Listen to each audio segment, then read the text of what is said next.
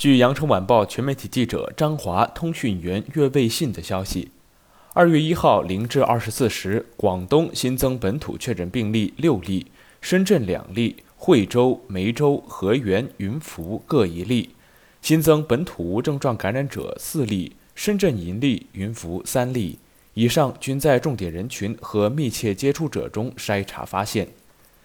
全省新增境外输入确诊病例五例，其中一例为无症状感染者转为确诊病例。广州报告四例，两例来自土耳其，其余两例分别来自泰国和蒙古。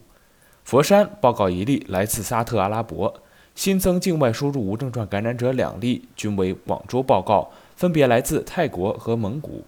新增出院二十三例，目前在院一百六十九例。